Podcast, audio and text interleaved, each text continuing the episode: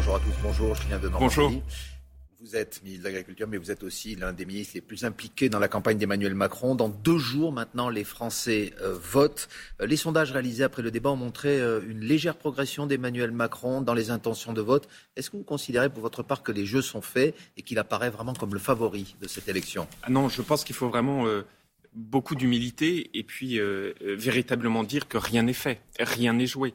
Et je pense qu'il faut cette mobilisation forte dimanche pourquoi? Parce que nous avons deux projets qui sont totalement différents.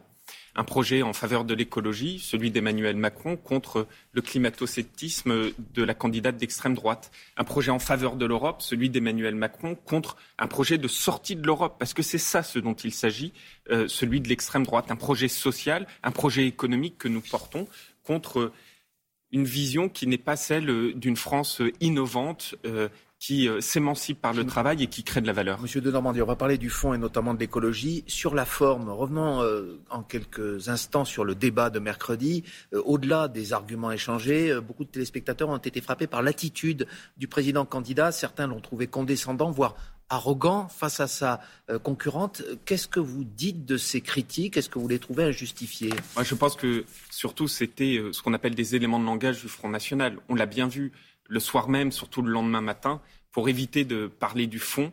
Euh, certains au Front National ont décidé de parler de la forme. Euh, c'est ça, ça, ce dont il euh, s'agit. Est-ce qu'Emmanuel Macron n'a pas fait preuve par moment du ton professoral qu'on lui reproche parfois? Non, il a mis la clarté. Vous savez, une élection présidentielle, c'est éviter toute confusion et aller vers la clarté des projets. Et donc, je pense que c'était très important, par exemple, sur le pouvoir d'achat. Euh, les échanges de mercredi soir ont montré à quel point la mesure proposée par euh, la candidate de l'extrême droite était une mesure inefficace, que la mesure efficace était celle du bouclier, du bouclier d'électricité, de gaz que nous avons mis en place et que la candidate d'extrême droite n'a même pas voté, même pas voté quand elle était députée. C'est expliqué Emmanuel Macron, mais sur la forme, vous pensez que le président, s'il est réélu, n'aura rien à changer dans son comportement euh, pendant les cinq ans à venir? Vous l'avez peut-être vu hier à Saint-Denis.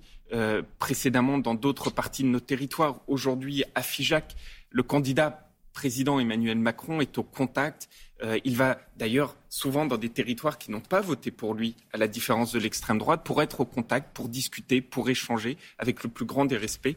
Et moi qui le connais depuis longtemps, je peux vous dire qu'il a, des gants de boxe. Il, a toujours euh, il a toujours fait cela. C'était à Saint-Denis. Hier, on le voit ici avec des gants de boxe sur cette image. Euh, précisément dans un reportage de, sur le, dans le journal de 20h sur France 2, hier, dans cette ville de Saint-Denis où beaucoup d'électeurs ont voté Jean-Luc Mélenchon au premier tour, certains disaient on ne va pas choisir, je les cite, hein, dimanche entre la peste et le choléra. Qu'est-ce que vous leur dites à ces électeurs? Vous savez, hier, ce déplacement à Saint-Denis était très important. Euh, le président Emmanuel Macron a pu mettre en avant une vision qu'on appelle quartier 2030, c'est-à-dire dans les quartiers prioritaires de la ville, il y a plus de 6 millions et demi de nos concitoyens qui y habitent. Ils sont souvent stigmatisés par l'extrême droite, très souvent.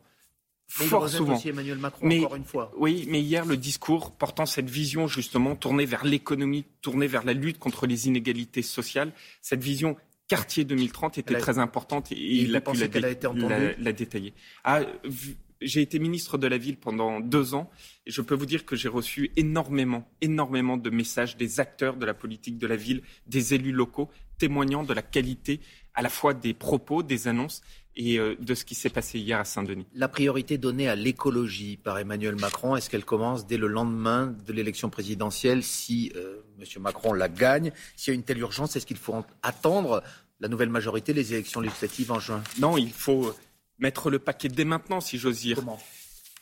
En allant deux fois plus vite que ce qu'on a fait aujourd'hui. Et c'est ça qui est très important, parce que l'écologie, contrairement à ce que disent certains, nous avons agi en faveur de l'écologie, notamment du changement climatique, principal défi de notre génération. Pendant ce quinquennat, on allait deux fois plus vite pour réduire les gaz à effet de serre, ce qui engendre ce changement climatique, ensuite les inondations, ensuite les gels, ou que sais-je, ces catastrophes climatiques. On allait deux fois plus vite pendant ce quinquennat.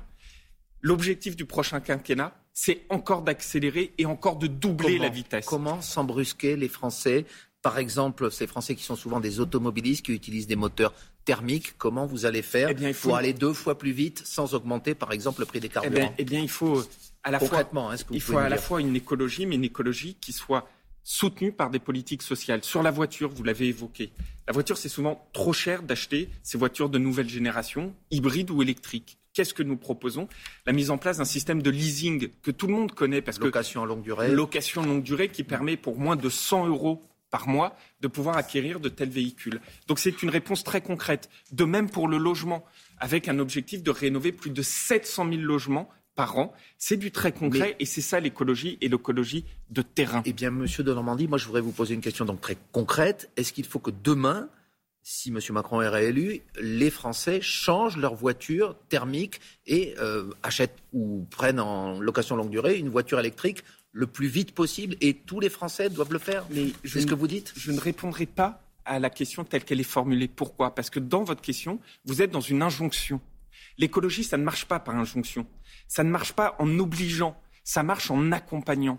Donc notre responsabilité, c'est de donner la capacité à chacun de pouvoir le faire. Et c'est ça qui est essentiel. Si vous dites j'impose à tout le monde de changer de voiture, mais ça ne peut pas marcher comme ça. Si en revanche, le pouvoir politique dit, pour tous ceux qui le souhaitent, parce que c'est bon pour la planète, c'est aussi bon pour son portefeuille, nous mettons en place le dispositif qui permet d'acquérir ces véhicules de manière très concrète, là, ça marche. C'est pour ça, ce, dans ce projet que nous portons, eh bien, cette proposition de leasing sur les voitures, cette proposition d'aide financière très importante pour les logements et également de ce qu'on appelle la décarbonation de nos activités économiques, de nos industries. Une incitation plutôt qu'une obligation. L'investissement plutôt que l'injonction. Et si c'était l'injonction qui marchait, eh bien, on serait les champions du monde, vu le nombre de lois qu'on peut passer depuis 20 ans dans notre pays. Donc, il faut sortir de l'injonction et aller dans l'investissement, l'accompagnement. viens de Normandie, vous êtes le ministre de l'Agriculture et donc aussi des zones rurales. Comment vous expliquez que euh, dans les campagnes, eh bien, le vote euh, pour Marine Le Pen soit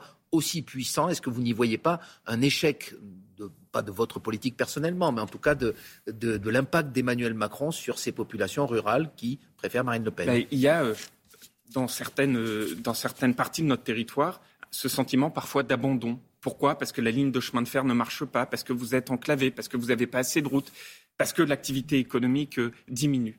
Face à ça, qu'est-ce qu'il faut faire? Là aussi, des réponses très concrètes. Vous n'y pas répondu pour l'instant. On a beaucoup, on a beaucoup investi là aussi. En revanche, prenez les lignes de chemin de fer, on a investi, investi massivement des milliers de kilomètres qui sont en cours de rénovation entre le moment de l'investissement et le moment où la ligne est rénovée, il se passe un certain nombre de temps. Donc ça n'est pas prenez, perçu. Prenez le numérique. Le numérique, aujourd'hui, nous n'avons jamais couvert autant de zones blanches pour que sur le téléphone portable, on ait les quatre barres, qu'on puisse enfin pouvoir mm. téléphoner partout. On n'a jamais autant couvert. Mais il en reste encore. Prenez les déserts médicaux. On sait que c'est un défi absolument colossal. Et donc, ce que je veux dire, c'est que l'ensemble de ces défis, ils sont bien identifiés. Pendant cinq ans, on a agi avec force, avec détermination. Il faut là aussi accélérer ce qu'on propose de faire et continuer. Et moi, d'un mot très simple, nous croyons dans nos territoires, nous croyons dans leur développement économique, dans leur développement alimentaire, écologique. Et, c'est ça que nous voulons. Et la politique agricole, euh, Monsieur de Normandie, puisque vous êtes le ministre de l'Agriculture, pourquoi est-elle si mal perçue par les paysans, les agriculteurs alors qu'elle est arrimée à l'Union européenne. Qu'est-ce qui fait que le message ne passe pas bien aujourd'hui, puisque ces agriculteurs choisissent majoritairement Marine Le Pen? Non, ce n'est pas vrai. Excusez-moi de vous interrompre là-dessus, ce n'est pas vrai. Aujourd'hui, les, agriculteurs, la population des agriculteurs, elle ne choisit, ne choisit pas du tout en majorité euh, euh, l'extrême droite, précisément parce qu'ils savent très bien euh, les conséquences d'une Marine Le Pen au pouvoir dans le monde agricole. On observe les résultats électoraux dans les zones agricoles, rurales. Mais je peux vous dire que le monde agricole aujourd'hui est un monde qui croit en l'Europe, mais qui croit en l'Europe si nous arrivons aussi à réformer l'Europe, à faire bouger des lignes, ce à quoi nous nous employons. Mais je peux vous dire qu'aujourd'hui, ce que nous avons fixé, c'est-à-dire la production de qualité qui est la nôtre, la protection, de l'environnement, mais réussir à concilier les deux, ce qui est possible, ça s'appelle le progrès, eh bien, là aussi, il faut investir. C'est cette troisième révolution agricole que nous avons mise en œuvre. Julien de Normandie, si Emmanuel Macron est réélu, Jean Castex, l'actuel Premier ministre, démissionnera, il l'a dit lui-même. Euh, qu'est-ce que vous attendez de la nouvelle équipe? Vous faites partie des noms dont on dit qu'il pourrait la diriger. Est-ce que vous confirmez cela euh, Vous savez, avant de parler d'après, il faut parler du présent. Et je trouve ça euh, Et vous avez quand même entendu cela, que vous pourriez être le prochain Premier ministre. Mais moi, je, n'ai qu'une seule concentration, c'est celle euh, qui m'occupe aujourd'hui, jusqu'à dimanche soir, de pouvoir faire en sorte que Emmanuel Macron soit réélu. Et je le redis, rien n'est joué, rien n'est fait. Donc ma seule préoccupation, ça pourrait vous intéresser. Je vous le redis, je n'ai qu'une seule préoccupation, que le président soit réélu. Eh bien, on vous l'a entendu ce matin. Merci beaucoup, Julien de Normandie. Merci à vous. Et donc, la fin de la campagne aujourd'hui, le président sera Ce soir à minuit, mais je le redis, il faut absolument se mobiliser. Merci. rien n'est fait, rien n'est joué, avez-vous dit. Emmanuel Macron, lui, sera donc à Figeac. Merci beaucoup Absolument. à tous les deux. Et Jeff, on vous retrouve à 8h10. Avec Sébastien Chenu. Exactement, porte-parole de Marine Le Pen.